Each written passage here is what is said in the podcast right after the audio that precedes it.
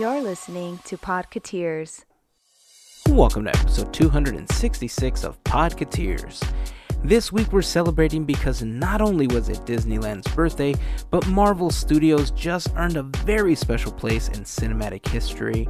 We also talk a little bit about the Toy Story franchise and how it started and how it came to be what it is today. We did have a chance to record the celebration at Disneyland, by the way, so if you want to check out the video, it is in the blog post for this episode over at podcateers.com slash 266. If you have any questions or comments on anything that we talk about, we'd love for you to join the conversation and give us your thoughts by leaving a comment on the blog post or on Instagram, Facebook, or on Twitter. Just search for Podcateers. Oh, also, to everyone that has contributed to our efforts to raise money for CHOC, thank you very, very much. We're going to be holding some auctions as part of our fundraising efforts. The first piece will be a 12 by 18 print of the Millennium Falcon from Galaxy's Edge. So make sure that you're following us on social media so you know when that is available, along with the details about the auction. Uh, just search for Podcateers. You'll find us on Facebook, Instagram, and on Twitter. Uh, you can also find info on joining our team or even making a small donation to help our efforts to help the children of CHOC by going to teamboatwilly.com. I can't keep going without taking a moment to extend a very special thank you to an awesome group of people that we call our podcast fairy godparents, or simply the FGP squad, because it's their monthly support via Patreon that help make these episodes of Podcateers possible. If you like our podcast and would like to help us grow, you can check out podcateers.com slash FGP for more info on how you can join the FGP squad or even provide a one-time donation. Once again, to all of the members of the FGP squad, we just want to say thank you for your support. All right, so as Sheriff Woody would say, let's ride like the wind, Bullseye, and let's jump into the podcast. Here is episode 266 of Podcateers.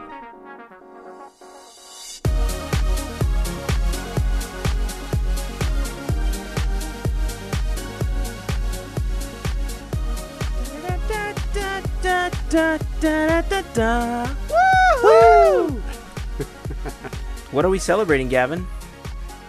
Um, Disneyland's birthday. Yes, yes, Disneyland's birthday. Uh, my return to the resort after a long hiatus. oh yeah, that too. But yeah. I mean, you know where I'm getting at. Uh, You're just teasing me here. Yeah, I know you know. Your, your movie that needed to stand on the shoulders Yes. of 10 other movies or 20 other movies Yes. finally toppled Yes. the movie that only needed itself. But whatever. Over the course of 10 years, yes. yes, it is official. Avengers Endgame has finally toppled Avatar as the number one grossing film of all time. And I'm just absolutely giddy about it. Congratulations to everyone at Marvel. Uh, this does pose an interesting dilemma because with the next chapter of Avatar coming soon, we know that Disney and James Cameron is working on that. We have Pandora. I, I mean, they just lost one of the biggest marketing angles that they could have used for a film that essentially nobody's really cared about for over a decade. How? What do you mean they just lost an angle? Well, because they they had the whole the highest Oh, grossing film of all time Yeah, has they could have marketed it that way. I and now get they it, can't. get it. You know, do you think that in 2020 or whenever the next Avatar film uh, just happens to be released, do you think people are really chomping at the bit to see another Avatar film? Um. Well, gosh, that question brings up so many thoughts in my mind. Uh, you don't realize the can that you just opened here. Uh, so initial reaction is I'm not right now excited about any sequels. Like I'm so tired of sequels. I'm done with it. You know what was cool about Avatar? It was it was a singular standalone. Didn't rely on anything. It was just this big, broad grandiose mega hit and I I enjoyed it, right? So my first reaction is no, I'm not as excited about a sequel. I'm to watch it because I do love Avatar. But the other thing is like I don't know that that is a big motivator for people to go. to a movie. Like, for example, let's talk about Frozen 2, another sequel.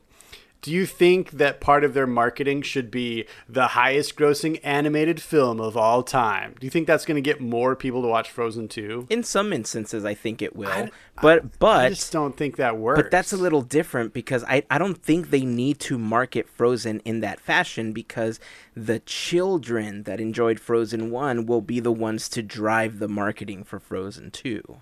Sure, but they're all going to be what, 6 years older?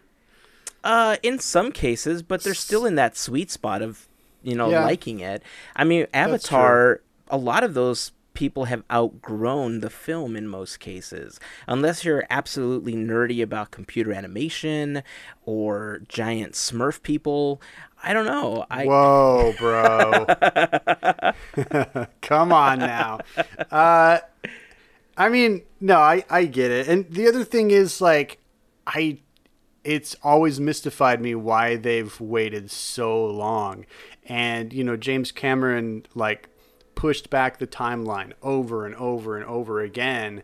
And now we're supposed to get four new Avatar movies, and they're going to come out a full decade after Yeah. the first one. So, like, are we really calling these sequels, or is this the start of something new that just happens to be set in the same world? You know what I mean? yeah.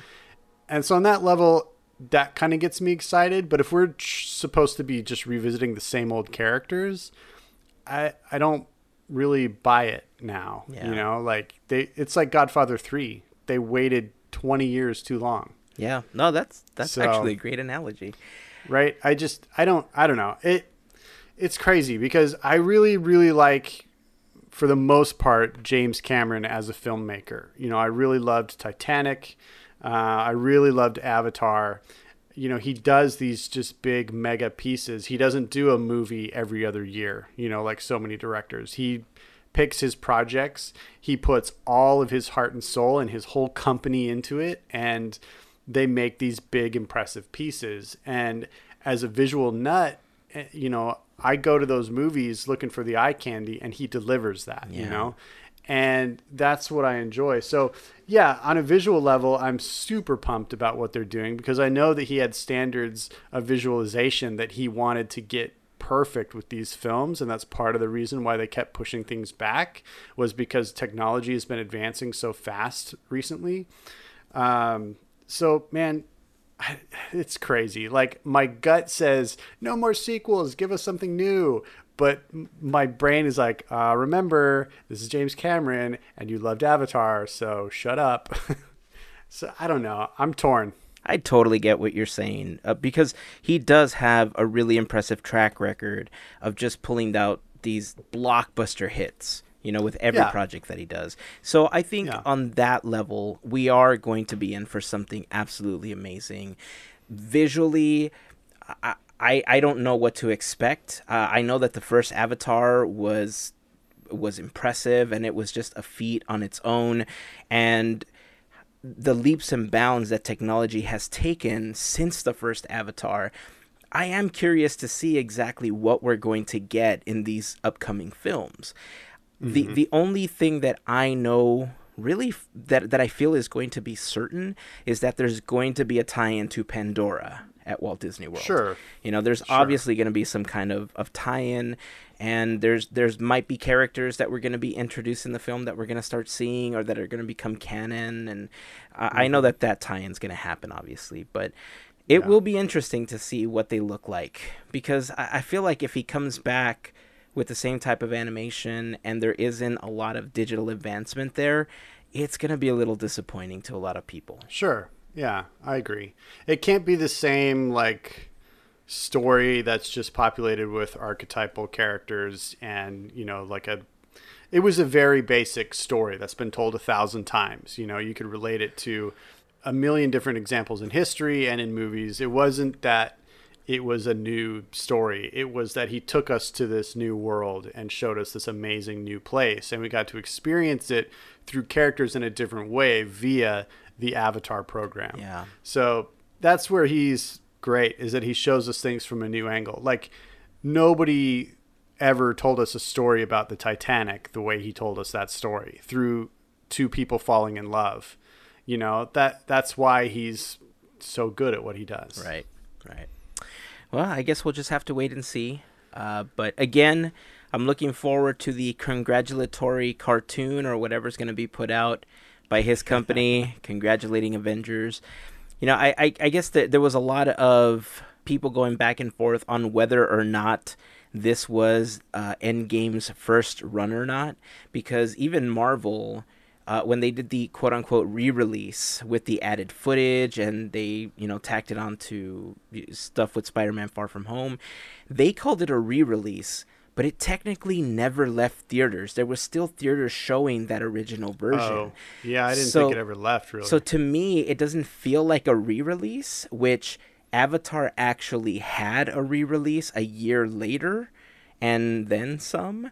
So I almost feel like Endgame did it in its first release. Yeah. You know, so I mean that's that's fair. That's fair. Uh, it's interesting if if you would have said just think this is a random trivial thing that just came to my brain. It's probably stupid, but if somebody told you, let's just go back 10 years before Avatar is released, um, that the top two grossing movies of all time would both start with the letters AV. like, like you'd be like, what? AV? what could that even be, right? The AV I Club mean, strikes again. I get it's weird. so like the cartoon could be Avatar, but the atar is scratched out and it's just Engers. that's funny. I mean, uh, also, who would have thought that these cartoonish comic book films would be the top grossing films of all time. Yeah, you know that's true. So, mm-hmm. Again, congratulations to everyone at Marvel. Uh, I I think I finally have a sense of how people feel when they say, "Yeah, our team won. Yes, we did it. Go local sports team." Like I finally have that sense of we did it, guys. And nice. Way to go. so Super happy. That's cool. Well, I'm happy for you. I've had the championship on Team Avatar for about 10 years now, so it's time to hand over the mantle. fair enough. Fair enough. You know, it, it is going to be interesting to see how long Endgame can hold on to this. Because if Avatar did it once, see, yeah, but it's not it's not going to do what that first one did. I can't imagine that it will. I I think this one's going to be in place for this a similar timeline 10 years at least man. There's i mean there's nothing on the horizon that's even building towards that yeah, you know? yeah. I think it's going to have it for a good many years. Fair enough All right. So uh, this week, uh, so full of stuff to talk about. Comic Con is going on, and there's so many announcements. We're going to be talking about some of those announcements in next week's episode uh, because we just have a ton of stuff to talk about this week. You know, one thing that did disappoint me this week, Gavin, was that I saw the schedule of things that's happening at D23 and I was already bummed out that I'm not going to be able about. to go on Saturday. And yep. then I found out that the panel for the Haunted Mansion is happening on Saturday. And that's one of their big ones. They're doing it, it in the arena. It's in the arena, yeah. I know. Haunted Mansion celebrating 50 years. Ah, uh, I was so crushed. I can't even yeah. begin to tell you I I, know, I was man. in the fetal position. I was sobbing frantically for at least 999 minutes. I I honestly don't know how to cope with this right now. I'm still well, I'm still feeling the effects. Yeah, I don't know what to tell you, man. get get that early bird ticket in two years. I know. Don't wait. I know. Don't wait. Ah, I'm just ah two years two two expos in a row that you know, I'm unable to go on a Saturday. I know. What's weird, um, part of that same announcement was the Parks and Resorts um, show is going to be on Sunday. It's never been yeah. on Sunday before. Yeah. It's always been the headliner of day two. And so that's kind of weird. But I think they're realizing that a lot of people are skipping out on Sunday and they want to have one of their biggies be on that day. Yeah. So that makes sense to me because I feel like the two biggest show. Well, there's three big ones. There's the Legends, obviously, and then they do their like big movies panel where they talk about all the movies and they bring out all the you know Avengers and who whatnot, and then the Parks and Resorts show. Those are like the three big ones. Right. So I feel like they're kind of spreading it out more evenly this time, which is smart. Yeah. Yeah, Sunday's always been the sleeper day. I always feel that whenever we've Yeah. gone on Sunday, there there's less to do and there isn't as many people there as there are on Saturday and on Friday. Yeah. So I, I- I'm happy that I feel like there's going to be something that I'm really interested to see on Sunday, which is kind of the the just hang out day and check out all of the booths and what you can buy or uh, what you can lust for because there's so many things that you would want to Oh, buy yeah. there that you just ah yeah there's so much you just want that money bin that uncle scrooge is worth to just toss at everybody and just be like here take my money give me your stuff you know Oh yeah. but yeah, overall, uh, I think th- getting a chance to attend on Friday and Sunday, uh, I don't feel like I'm going to be missing out on a lot. Uh, I am going to have to go to therapy eventually for missing out on the Haunted Mansion panel on Saturday. I'm still hopeful that at some point, tickets may just magically become available and they'll just say, hey, guess what? Some tickets just became available for Saturday. And I'll be like, I'm in. I will take one, please. Nice. That would be cool. Yeah. So I'm I'm secretly hoping for something like that to happen. But I mean, if it doesn't, I know you'll be there to report on it, and uh, I'm just gonna have to live with that until I I figure out how Alright. to appropriately use the Eye of Agamotto and the Time Stone to reverse time sufficiently so that I can buy those early bird tickets next time. Nice. We need to move on because I'm getting sad here. Cool. Uh, Disneyland. So Disneyland celebrated its birthday this week. If you guys aren't following us on Twitter, Instagram, or on Facebook, we did post links to the YouTube videos. So check out our YouTube channel. Just search for Podcateers. Check out the other videos that we've posted. If you like it, of course, hit that like button. As they say, smash that subscribe button and ring that little bell icon for notifications so that you know whenever new videos are posted. You know, it was really odd because I know you've heard me say before that whenever I'm taking pictures, that area where they put the Halloween pumpkin, super great for photos. Like, I love Oh, taking yeah. photos there of the parades. Horrible for videoing the parade Oh, why is that? because you get to hear the audio from the end of Main Street. You hear the track Oh. from in front of Walt's apartment, and you hear the track from in front of the Opera House. So hmm. as I was listening back to the audio of this YouTube video, I thought, wow, I hear three versions of this song playing, and it's all out of sync. And somebody even left a comment on the on the video saying, "Hey, the video's out of sync." I was like, "Ugh, it's actually not out of sync." Oh man. So yeah, horrible place if you're actually doing video or audio. Still one of the best places to take photographs. I still stand by Sure. that. But uh, if you can get past that, the video of Soundsational's last day is on the YouTube channel. Plus, we posted the birthday celebration that they did for Disneyland. Uh, it had, of course, the ambassadors. It had the cavalcade of characters. Uh, it's one of my favorite moments in the park. Uh, it, yeah, this is the year that Disneyland finally got to ask the question, "Will you still need me? Will you still feed me when I'm 64?" and the answer is a resounding yes. That's awesome. That's awesome. Uh, it would okay. Uh, back to Soundsational though for a second. I saw a post this week from Kevin and Jody who designed that parade, and they dropped a little nugget that I never noticed and never realized about the parade in the the greatest float in the parade, which should have been everybody's answer to your question last week. Um, the Mary Poppins float.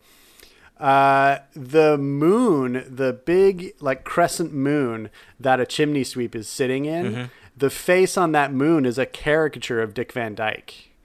Oh, I didn't know that. I didn't see that I didn't- post.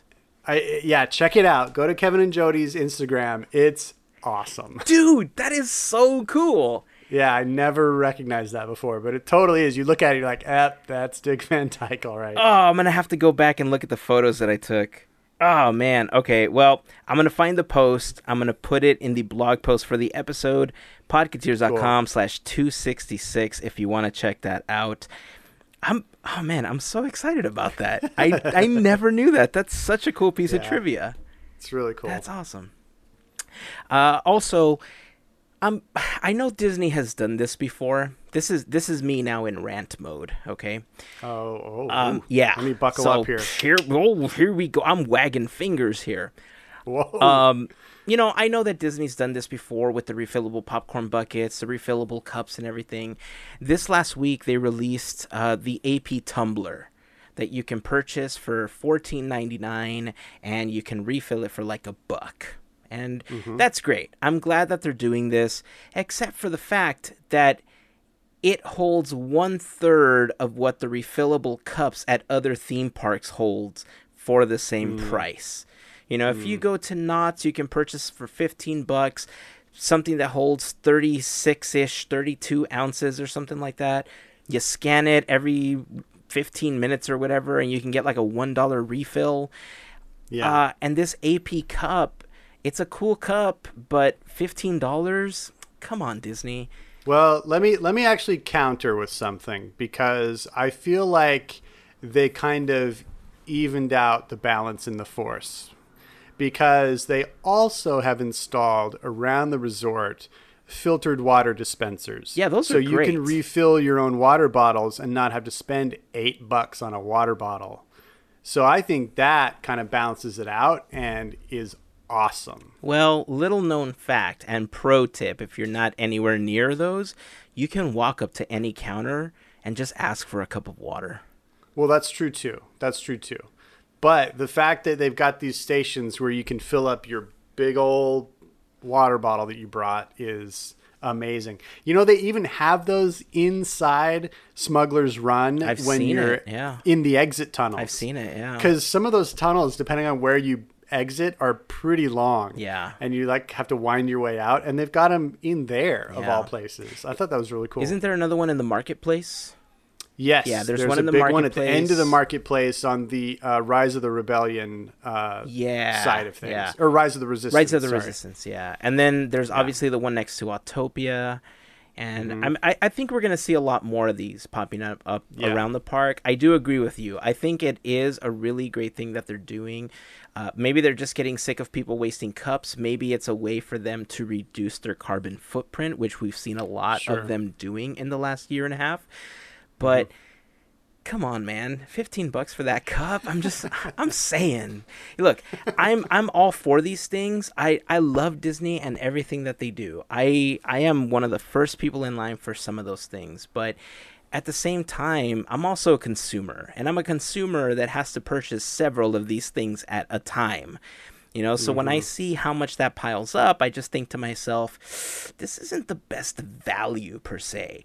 Also, I, in the last couple weeks, they released these like little AP buttons that you can get anytime you go dine at one of these specific locations. I don't care about I a didn't know button. that. I don't care about a button though. Give me the ability to earn points whenever I mobile order. And after X amount of points, give me a free meal. That is much more valuable to me than some button that says AP on it. Do you get that button for free? Yeah. That's weird. I hadn't heard about that. Yeah, it's only at certain locations. I'll have to find their post, and if I find the information, I, I don't even know if they're still doing it. But if they are, I'll definitely put it in the blog post for the episode. But overall, like I said, uh, give me some kind of point system. Give me something where I'm earning something that's more valuable to me outside of this button. I know that there's button collectors and there's pin collectors, but I I mean, it it looks like a generic button that you get like during the the food and wine festival. You know what I mean? There's there's nothing to it uh, outside of the fact that it just says like Disney AP on it. Yeah, honestly, I have never bought any of the AP exclusive merchandise because it all has AP or annual pass holder on it. Like, just give me some cool, unique design that only a- annual pass holders can get. You don't have to put AP on it. Yeah. You know, like that kind of ruins it for me. You know, I've never bought any of the AP stuff because of that. Yeah. I think the newest thing that they're offering is that now you can go into certain locations and have them stitch the AP like logo badge Logo. onto a piece of clothing. Yeah, So I'm not surprised by that. again, I, I like the stuff that they put out. I like you know when they when they offer these collectibles and everything, but personally, I think the cup is too small. It's a nice looking tumbler, but if it was twice the size, I think I would have gotten more value out of it because I, I drink a lot.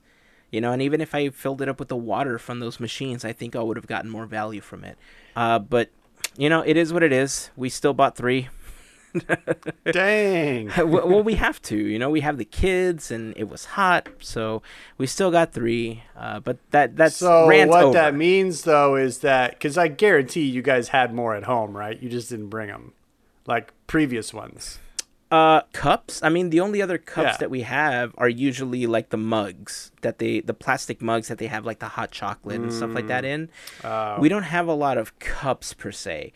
We have a lot of the popcorn buckets, and Oh, a lot of the shaped popcorn buckets, especially. But uh, uh, cups, we don't have that many of. Uh, for, primarily for the same reason, because th- I've always felt that they're too small. When I saw the picture of this one, I thought, yay, they're finally doing this refillable thing that everybody else has been doing for at least a decade. And then I saw the size, and it, it crushed me a little bit. But not as Got much it. as not going to the Haunted Mansion panel on Saturday for D23 has crushed me.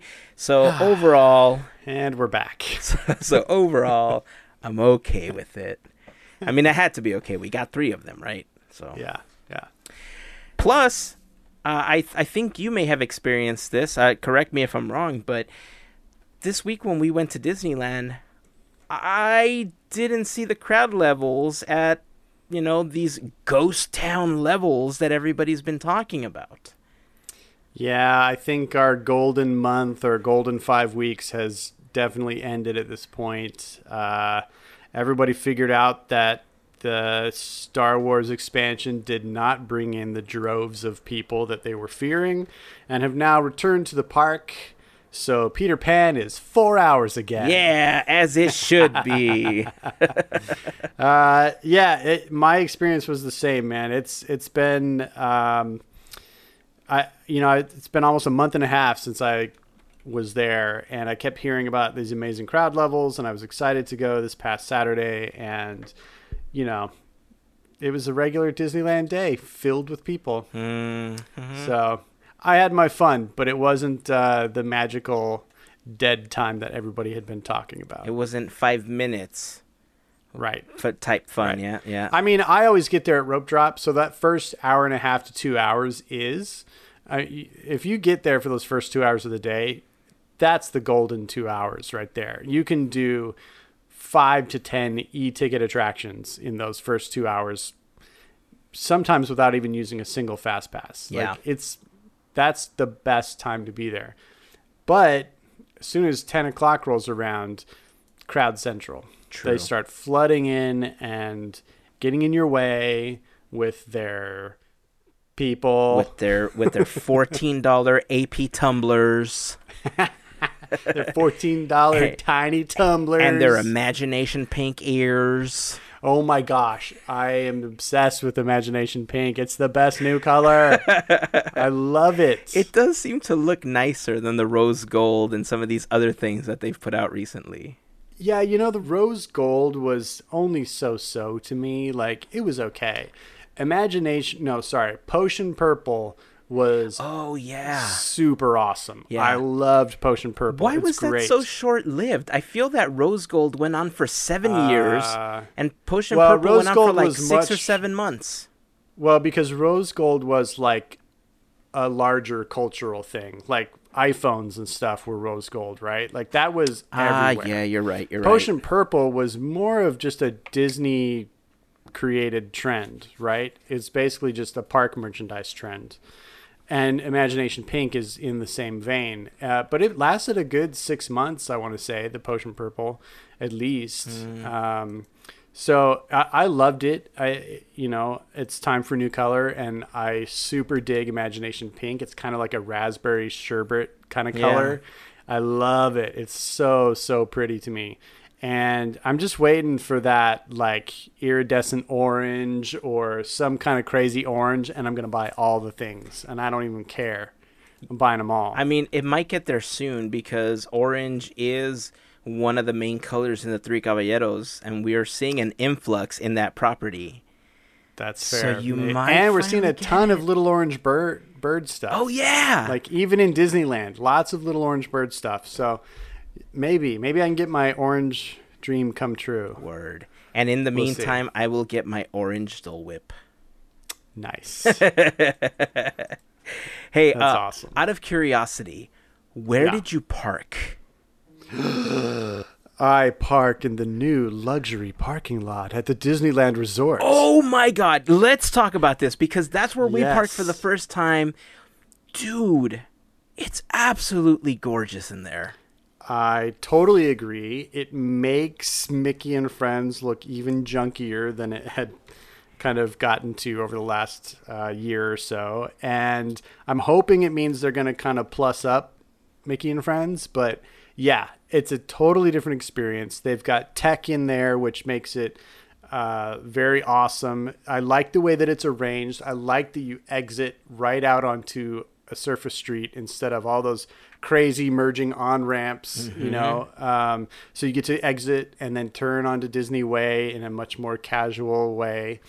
Um, the escalator situation, the loading situation, everything feels like Disney. You know, it's nice, it's pretty, the signage is so much better. The the loading area with its lighting, with its cool new Mickey chandelier light fixtures, and then the cool magical blue lighting above everything, and then that uh, mural that spans the whole back wall. That's basically just silhouettes of characters, kind of like what they did on Pixar Pier. I love it.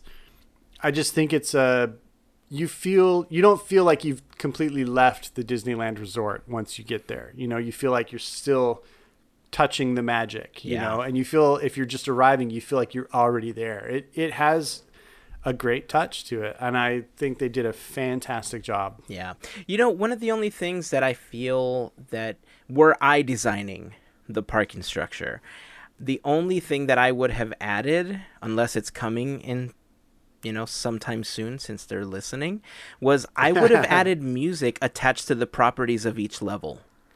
You just know, to I've give you thought of that something, you know, to just listen to Yeah. while you're, you know, walking to the escalator, the elevator, the Mm-hmm. stairs, whatever you're doing.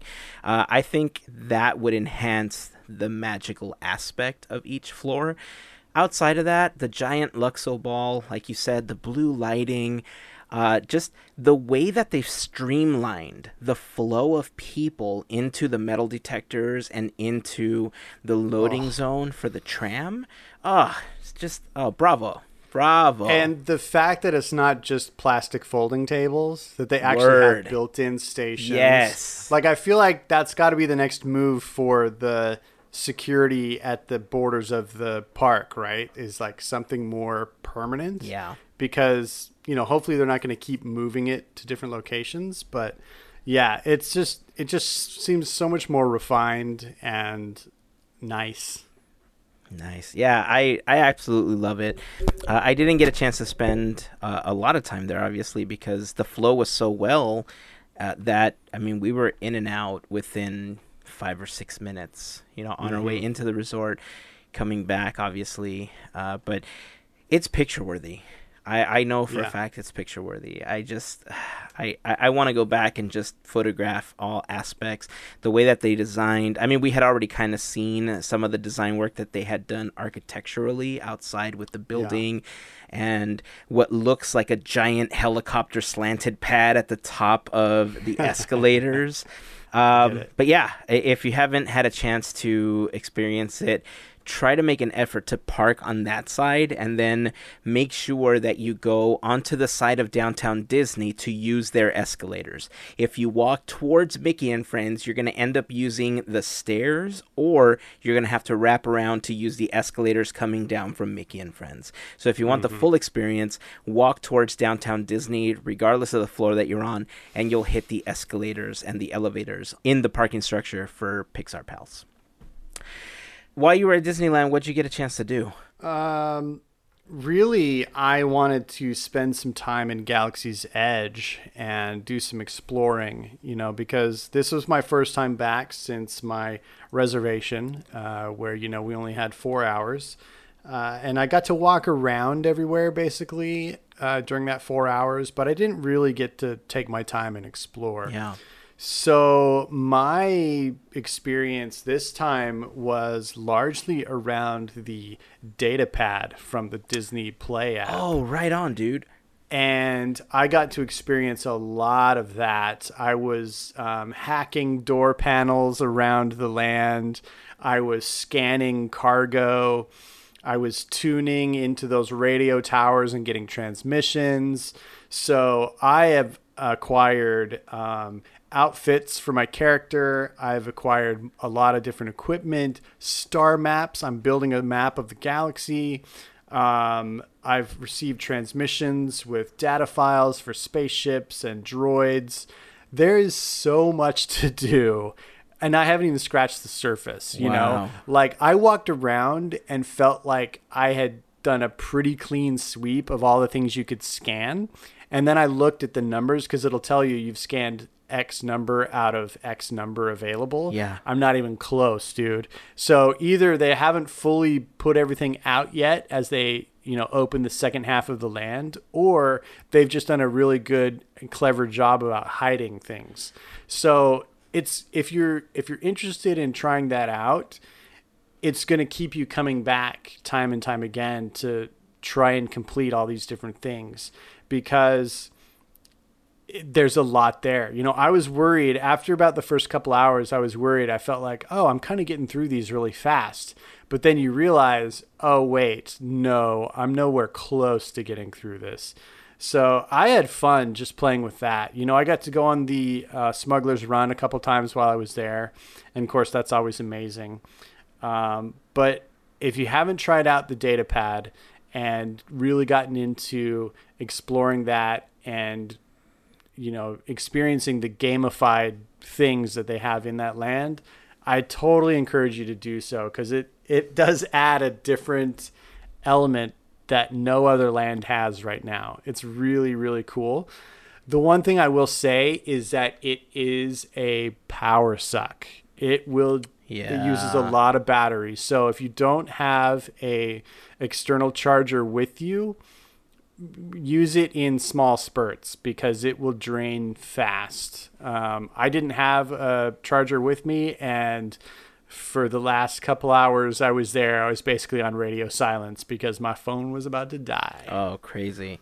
Uh, I do have at least one achievement so far. Ooh, what for? Uh, I have Black Spire Explorer.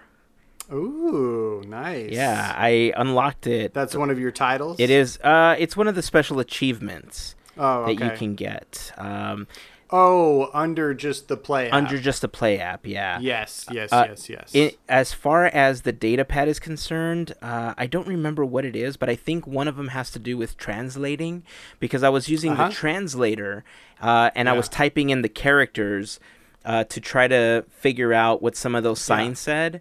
And Yep. so I think I got a badge that's associated with the translation portion of it. yep. Uh, but that's You can pretty much translate any of the signs in the land. Yeah. yeah, uh, uh, outside of having to physically type in every single character, uh, it would have been nice if they had some kind of like VR function, kind of like. Um, I forgot what the Google version is called, but Samsung has it too. It's like Bixby Vision and stuff, where you hover Mm-hmm. over the item and it overlays a translation uh, in real time. Oh, like cool. people use that when they're traveling to other countries and it's uh, translating signs and stuff for them. Uh, Yeah. Something like that, I think, would have been super cool to see, uh, especially since it's like all you know all this technology. But considering that the story is, you know, you're putting these things together from scraps, maybe, or you're walking around and you're like a spy. Uh, I, I get it. It was cool. It, it was nice to experience. I do want to go back and play in the app the the way that you've had Yeah. a chance to, because I Yeah. think as you progress, I think things unlock as you complete certain tasks. Right? Yep. That's true. Yeah. Yeah. So I don't know what the end game is. Uh, as far as how you actually finish, how often they're going to be adding things. But I know that it was originally set up so that you are part of the resistance or you're part of the First Order. Or you can just be a scoundrel, like a free agent. Oh, okay. That part I didn't know about. Yeah, there's three three kind of factions you can find yourself in. And did you did you happen to ask if you can reset it once you finish the game? Because I know that was a question we I had really didn't- early on. I think I saw that you can though when you um, when you go to your profile somewhere. I don't remember exactly where it is, but Okay. I feel like you can. I saw a setting for that um, when I was looking at it. Well, that's good because now you Yeah. have three different experiences that you can have, you Sure. know, at, at different times. And if you don't go as frequently or you don't plan on spending 12 hours there like you did, you know, it's, it's going to keep you coming back for more, which is super awesome. Yeah. If my battery wasn't dying, I would have stayed in there for hours more uh, doing it. Like the one um, ex like I took one job in line for the Millennium Falcon Smugglers Run attraction, and it was basically really just a tryout for a job, so it doesn't really count. But the the real job that I took on was very difficult um, because you're actually playing live with other people in the land, and it was basically trying to secure or trying to nail down security for a section of the land. So this one was in the marketplace. And you basically had to go around and, and start hacking all the door panels and then installing a security defense either for the resistance or the first order. And it was kind of like a game of tug of war, you know, so whoever's side ended up with the majority of the hacks by the time the game ended or at by some point then you know that side won. And i felt like i was outnumbered by first order people there you know? Because i kept hacking and i kept falling behind and i kept going and uh, so it's it's cool because you can actually see the effect of people playing live. That's cool. you know you you get it. And you start looking around and stormtroopers start walking through and you put away your phone and you're like hide. You're like no i'm cool. I'm not doing anything. Because they they grill people. They Yeah. go around like like you know they'll joke around or they'll do their thing but they'll actually like grill people that are doing stuff. So it's fun man it, like you get into it you kind of feel like you're a spy like you're like being incognito and it's neat because the stuff will interact with you too you know when you interact with a door panel like it'll start beeping and the lights will start changing and you know that's when you're you know succeeding and it's it's it's cool it's a lot of fun I love it. I love it. I can't wait till I get a chance to experience that some more. yeah definitely Cool. We're going to have to make a day out of oh it. yeah We'll just get a whole team together and we'll just go and we'll, we're going to try to take the first order down. yeah We're just i'm all about it. we're going to do it. We're yeah going to do it. because uh spoilers i'm resistance all the way I've been known to bounty hunt, so Uh, that's cool. We can use those I few mean, scoundrels for our side. look, I, I I just go with whoever pays me more. Uh, that's funny. Uh, my buddies Jango and Boba have always been uh, Nice. good at that. I like it. I like it. All right. Well, until we get an opportunity to go to Galaxy's Edge again, we'll keep you posted on any new things that we happen to see or experience in the Play app. I'm super excited to get a chance to try it out.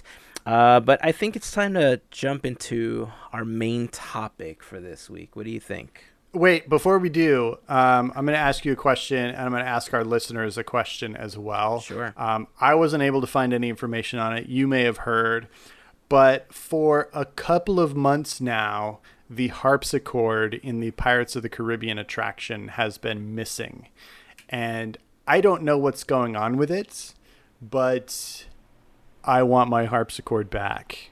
So whoever knows the whereabouts of the Pirates of the Caribbean harpsichord in the captain's quarters, I'd love to know because I can't. I haven't found anything about it, but it's a to me it's a very prominent prop that has been missing for months at this point.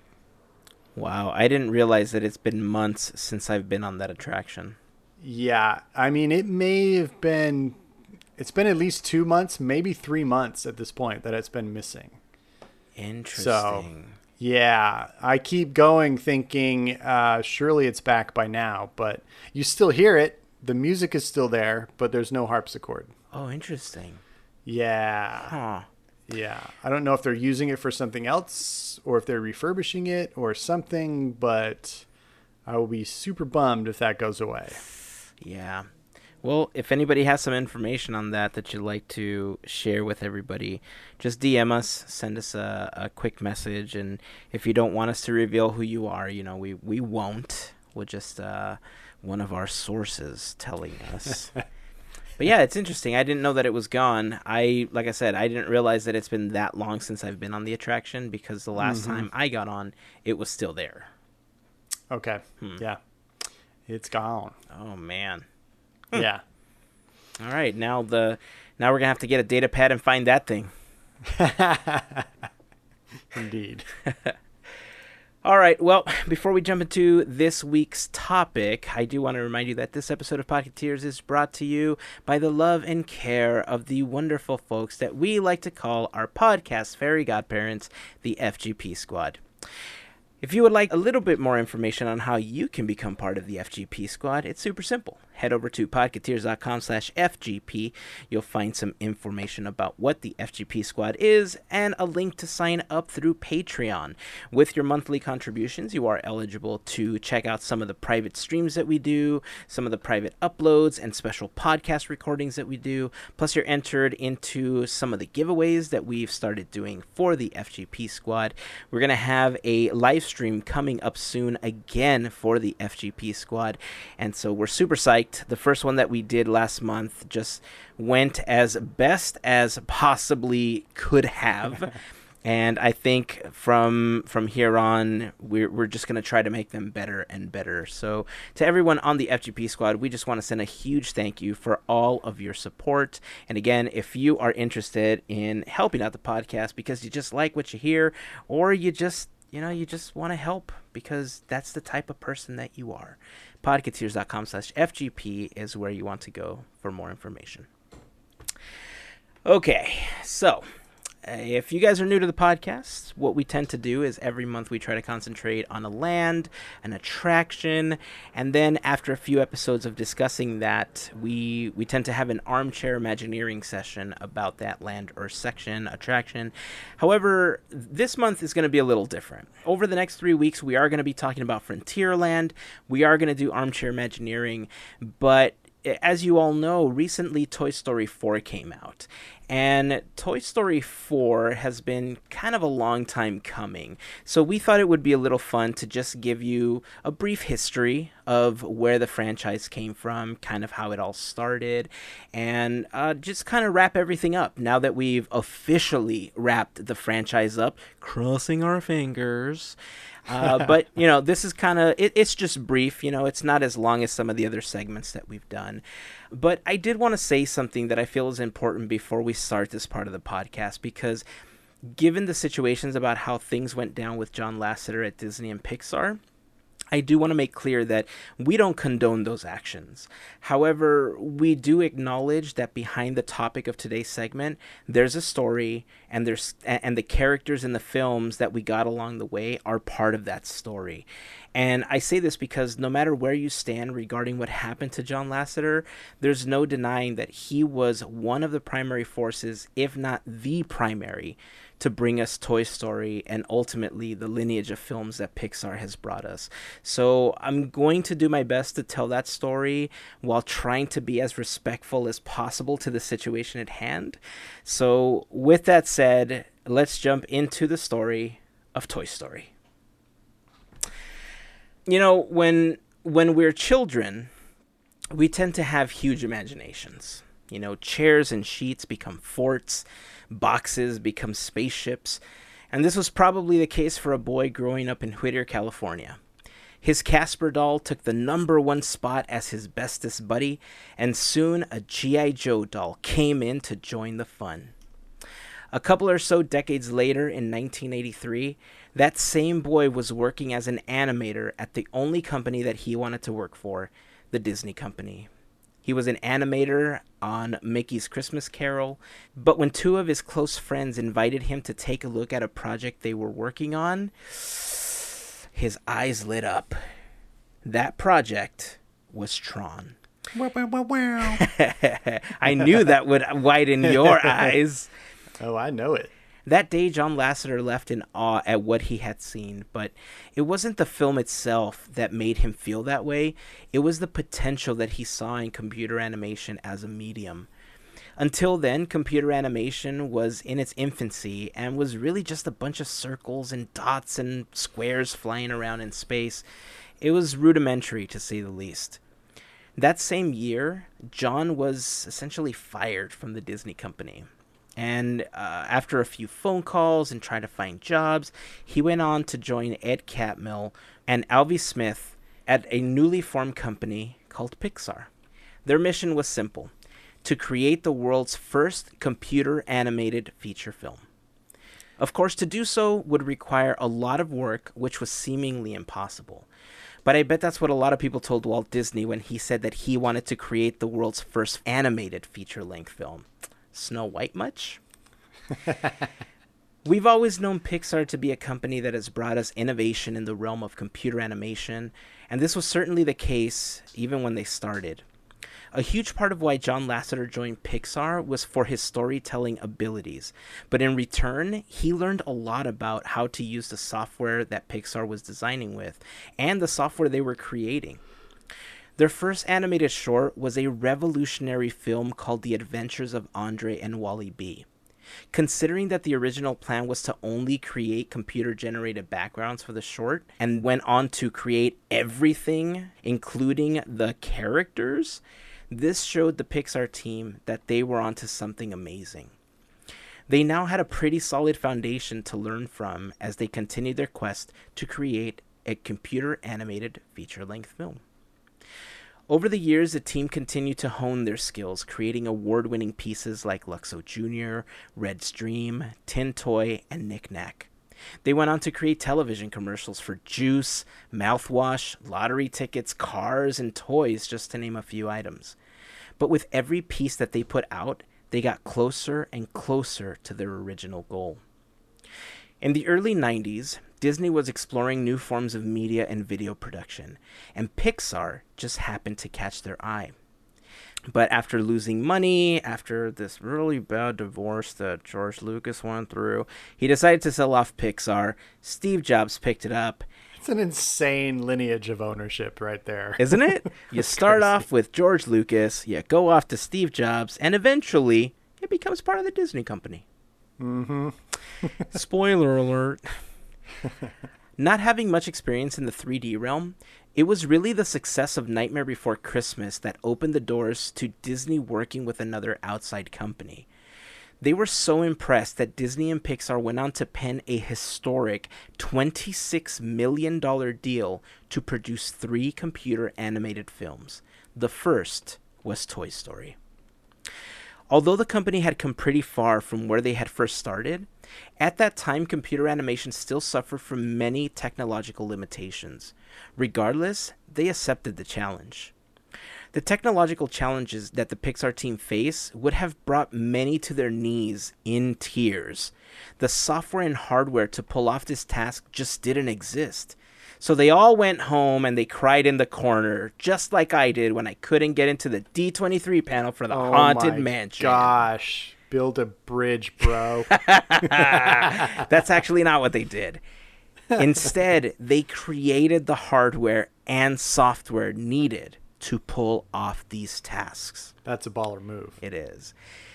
The story itself went through many creative changes, including one of which saw our, our hero, Sheriff Woody, as kind of a jerk.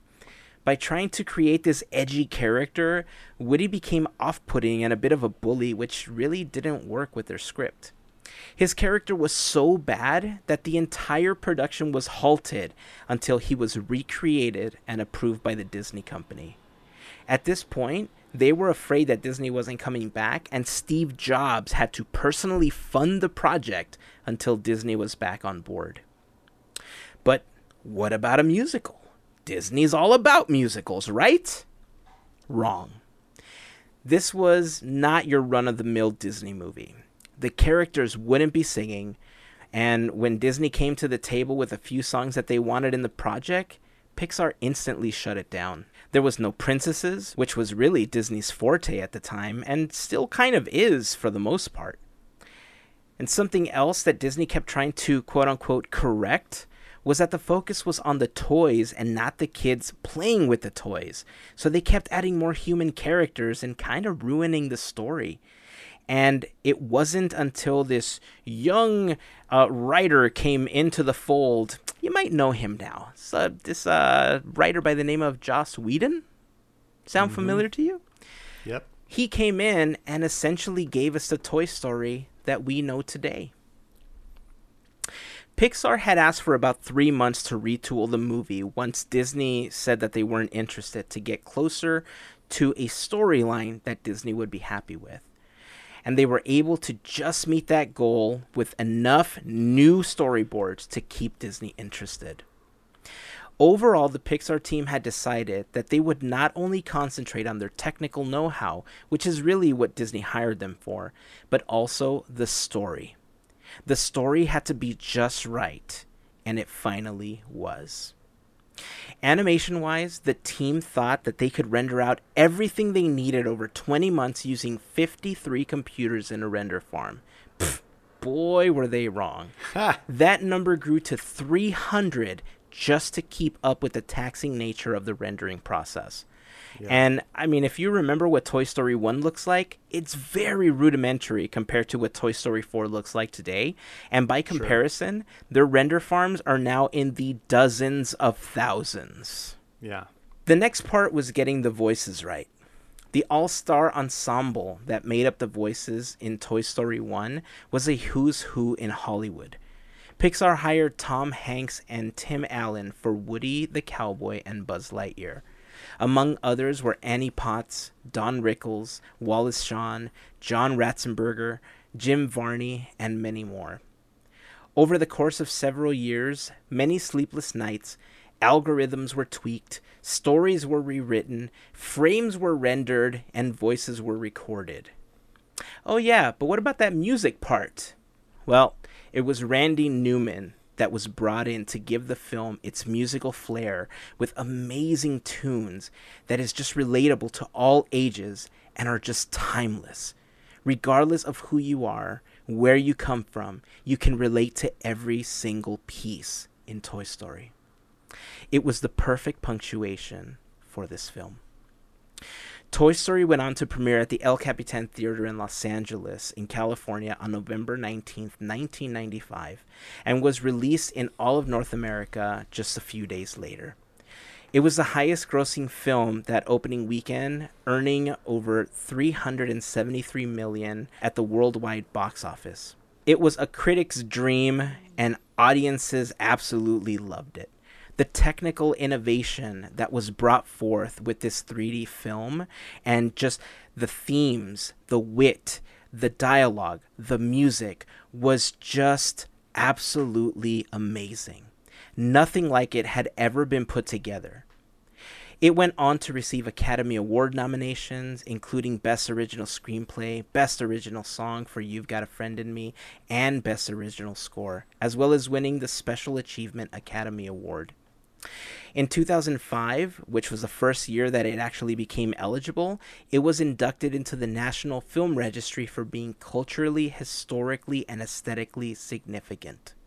Toy Story 1 went on to give us three other Toy Story films. And although we've talked about it in the past, that we truly felt that Toy Story 3 was a really good bookend, after watching Toy Story 4, personally, I feel that they did a really good job of finalizing this entire storyline for these characters. Outside of that, we've also gotten a retheming of an entire land at California Adventure. We have Pixar Pier. And of course, we see these characters sprinkled around Disney parks all over the world, from Toy Story Mania to Buzz Lightyear Astro Blasters. And to wrap everything up, I guess when you really think back on everything that this team put together and everything that they did, it really does go to show that Walt Disney was right that it really is kind of fun to do the impossible. yep. that's true.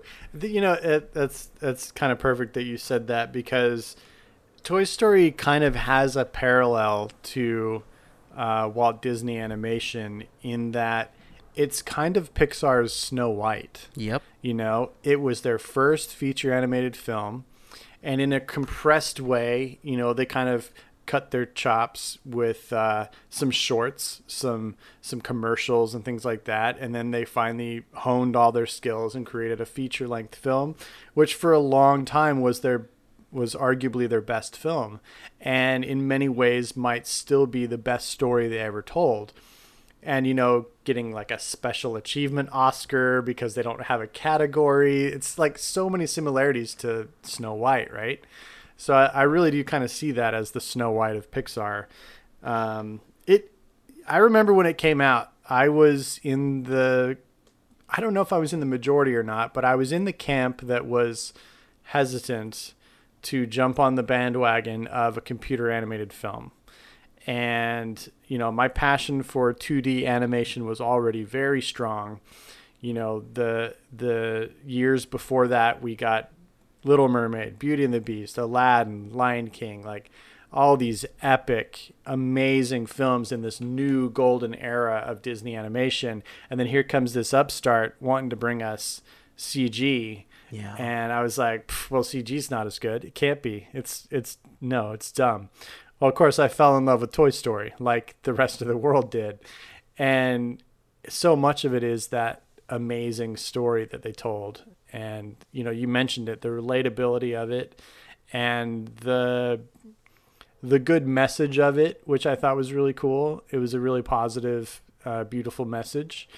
Um, it's it's so good. It's it's hard to argue that it's not still possibly their best film. You know i think they've done they've advanced their animation in leaps and bounds but as far as storytelling and character development it's hard to top Toy Story, man. Yeah. It really is. It's a fantastic film. And a lot of people agree with you, including some of the animators and some of the ones that were part of that original brain trust that you've heard us mm-hmm. talk about at Pixar, right?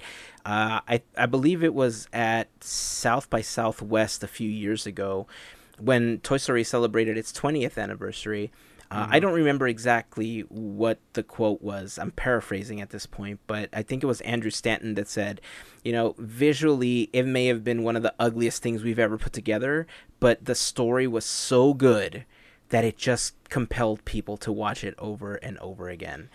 And yeah. and it's true. I mean, w- when you look at the weird lips on Sid and Andy and like the weird facial features that they do, I mean, I, again, just to put that together the way that they did, truth be told, that was one of the main focuses as to why I even started learning 3D animation. Mm-hmm. You know, Toy Story sure. was really one of the drivers for me. And because Disney had already been dabbling in CG, you know, we saw it with Beauty oh, and sure. the Beast just several years back when they created the ballroom scene and Well, they'd already know, been using digital cel animation as early right. as Little Mermaid. Right. Yeah. Um but you know they were really trying to push forth that medium and they knew that they were reaching limitations with what they could do. And when pixar was right there the bright shining star earning all of these awards and accolades they thought okay well let's bring them on. And you know ultimately they went on to purchase pixar. And in this crazy roundabout way after John Lasseter got fired all those years after working on Mickey's Christmas Carol, he was once again employed with the Disney company. And, you know, I mean, the whole Pixar story itself and the bitter feud and everything that ensued, I think that's a whole other story that we can tell at some point, and I think sure. we will. But yeah, I mean, just to wrap this all into a nice snuggly blanket for you, uh, it's turned out really well you know mm-hmm. and we owe a lot to toy story because uh, not only did toy story give us this amazing franchise with this amazing set of characters that we've all grown to love I think it spawned the imagination of so many animators and storytellers around the world. And outside of that, the technology like RenderMan and all these other things that Pixar created are being used by other animation studios to create their works of art as well. So I mean, we owe Toy Story a lot when it comes to filmmaking. Sure, I agree. It has um, created a new category of filmmaking, in essence. Um, you know, I wanted to to touch on something you mentioned a minute ago, and that's about the the look of Toy Story and you know how it looks dated now, and it you know obviously not as advanced in its um, textures and lighting and things like that. That's the problem with computer animation in general, is that it becomes dated relatively quickly.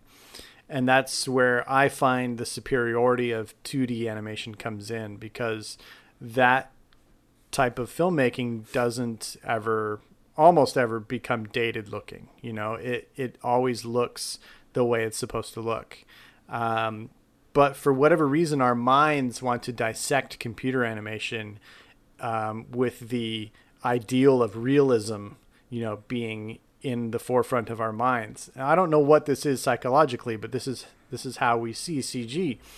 And so, you know, the most advanced animated things they've ever done. So let's take Toy Story 4, which is arguably their most exquisitely beautiful animated thing they've done in 10 years we're going to see all the cracks in that you know? Right. Because cg animation will have advanced even farther you know? Uh, something like piper which when it came out was like oh my gosh what are we looking at? This is this is unbelievable. In 10 years you know it's going to look like child's play you yeah. know because cg has a different set of rules to it you know visually. So it's interesting to watch that progression, but I think we can still look at Toy Story as a work of art and supremely impressive for its time because it has some lighting in it that is to this day absolutely impressive. You yeah. know, there's some shots of of Andy's house at dusk with the sunset and that like gold and orange lighting hitting it. There are scenes in in Sid's bedroom with, you know, the light coming in through the window and you can see, you know, how that is lighting the room and it's just it's so palpable and like amazing the way they did it.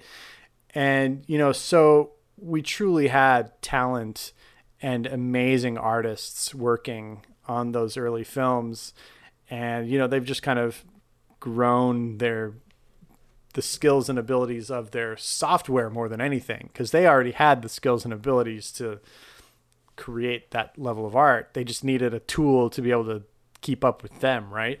Right. So that's the fascinating and impressive thing about Pixar is that they've been basically developing their own paints and paintbrushes and canvases you know, like artists used to have to do 500 years ago. They couldn't just go to an art supply store, so they had to make it themselves, right?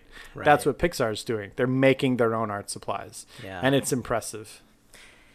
Yeah, you know, it's funny. The question that you asked right now is is something that I've asked myself before as well. And I think the, the conclusion that I came to personally is that in the last 20 years, technology has advanced faster than it ever has. And because of that, I think our minds have been conditioned to move at the speed of technology. Because of that, we look at traditional 2D animation as something from the past that won't ever advance right? Mm-hmm. Even though it can and even though it will, I think that's how we see it. And even when you look at something like uh, the cartoons that are that are on like Gravity Falls, for instance, or Ducktales. When you look at that type of animation, that's not traditional 2D animation, but it's based on it, and yet right. people see it more synonymously with 2D animation than they do with CG or computer animation. And so I think our brain has just settled into 2D animation is a thing of the past. 3D is a new thing, and we have to see how it's advancing and how much it can trick us into thinking that we're in this real world scenario. Because outside of feature films like Toy Story, the fact that these same computer generated effects are giving us these worlds, like in Avengers Endgame, giving us these props, these costumes, these mechanisms for which to tell this story that is creating this weird connection yet disconnection in our brains telling us this is what you should be looking for not Yeah. 2d animation you know Yeah, yeah, yeah. I, I think that's an interesting idea. I think there's there's probably something to that. You know, it, it's it's always fascinated me, and it's always. I mean, I don't know. I I feel like you know, in comparison with other art forms, you know, like painting versus sculpture versus drawing. You know, like I don't necessarily see one as more technologically advanced than the other. So this is kind of a unique scenario in art where it's technology that's maybe maybe it's like the advent of photography. You know, that was kind of an advancement in the two-dimensional image as an art form. You know, technology aided that, right? Uh, it's it's weird. It's it's just it's just kind of unique, and it's hard to for me to process why we um, understand these things so differently. This is probably super boring and too philosophical for this podcast, but you know, I these are the kinds of things I contemplate when I'm sitting there watching Toy Story 4. You know, It's okay, buddy. Which, which is what people are probably shouting at me saying, "Just enjoy the movie for the love." if it makes you feel any better i think of that stuff too yeah, it's I don't know. Uh, my final thoughts on the the Toy Story franchise, though. Um, you know, I, I I do think that Toy Story was a masterpiece. It was the most amazing way to start uh, their run of hit making.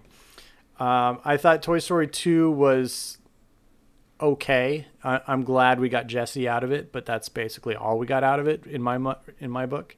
Uh, and then Toy Story three was just so exquisitely beautiful in its storytelling. I think with Toy Story 4, they have fully fallen into the trap of okay, we caught lightning in a bottle with Toy Story. If we just keep going back to that well, it'll never run dry. And I just I just hope that they're done with it at this point, you know. I need to rewatch it again with open eyes again and, and try and enjoy it more than I did the first time. Um, but yeah, I think that well is dry. I love what they gave us, but I'm ready for onward and everything they have to offer us beyond that. Yeah, well said. Well said. Well, I think that's a great place for us to end this Toy Story discussion. Uh, I think if anybody out there listening has any thoughts on what we were just talking about, about you know this disconnect between 2D animation and 3D and computer animation, you know, join the conversation. Leave us your thoughts over on Instagram, Facebook, send us a message on Twitter, or leave a comment in the blog post for this episode over at podcateers.com slash 266. We'd love to hear your thoughts on that, and we could talk about them in an upcoming episode. Uh, real quick, who's your favorite Toy Story character? I don't know. That's hard, man. Like there's there's so much of me that wants to go with Mr. Potato Head because he's just so like cranky and snappy and like just Uh-huh. you know Don Rickles is just ugh, he's just so Yeah. good. But uh, there's a lot of noble qualities in Buzz Lightyear that I really enjoy, and yet Mm-hmm. that noble aspect is just escalated in Woody. Um, the aliens are pretty dope. I mean, I don't know, man. You put me in a weird situation right now. I might have to think about that. Okay, okay. Uh, I'm, I'm Woody. I'm all the way Woody. Okay. Yeah, with uh, with a close second being Mr. Prickle Pants. Oh, Mr. Prickle Pants. He's so good too. He just cracks me up. Yeah. Well, see, Rex cracks me up too. He's like, Yeah, I can't Rex reach. is Like his hands and everything, they're so small. Yeah. Like, ah. I like Ham. I've always been a Ratzenberger Yes. fan, and he's like the ultimate legacy actor for toy, uh, Pixar movies. the evil Dr. Porkchop. So, yeah, he's amazing. Ah, so good. I don't know. I mean, should we? I, I guess you can kind of wrap it up with like it's got to be Andy because this is all from Andy's imagination. But Well, then now the it's from toys, Bonnie's Well, now it's from Bonnie's, and but is it really? Because technically, the toys come to life because it's his. I don't know. All all I know is that Sid is one of the most underrated villains of all time. Oh my god, yeah, that dude is just evil, man. he's the scar of the digital world. I love how they get him in the end. It's so genius. All right. Well, I think that's going to end the episode for this week. Again, if you have any thoughts on anything that we talked about, feel free to join the conversation. We'd love to hear your thoughts. And before we wrap up, I do want to quickly remind you that if you like this podcast and you just can't become a fairy godparent like we talked about earlier, we have a really great way for you to help us out. If you shop on Amazon before you make your next purchase, start by going over to podcateers.com slash Amazon and clicking on the big Amazon button because doing so will take you to Amazon using our special link and anything that you buy will earn us a small commission as a thank you from Amazon because we mentioned them on this podcast and you went through the trouble of doing the clickety clack and going over to Amazon and to everybody that's already doing that we just want to send a huge thank you for your support as well. So, with that said, it's time to wrap it up this week. So, until next time, keep dreaming, keep moving forward, and always remember to pass on the magic. Have a great week, everyone. Major look.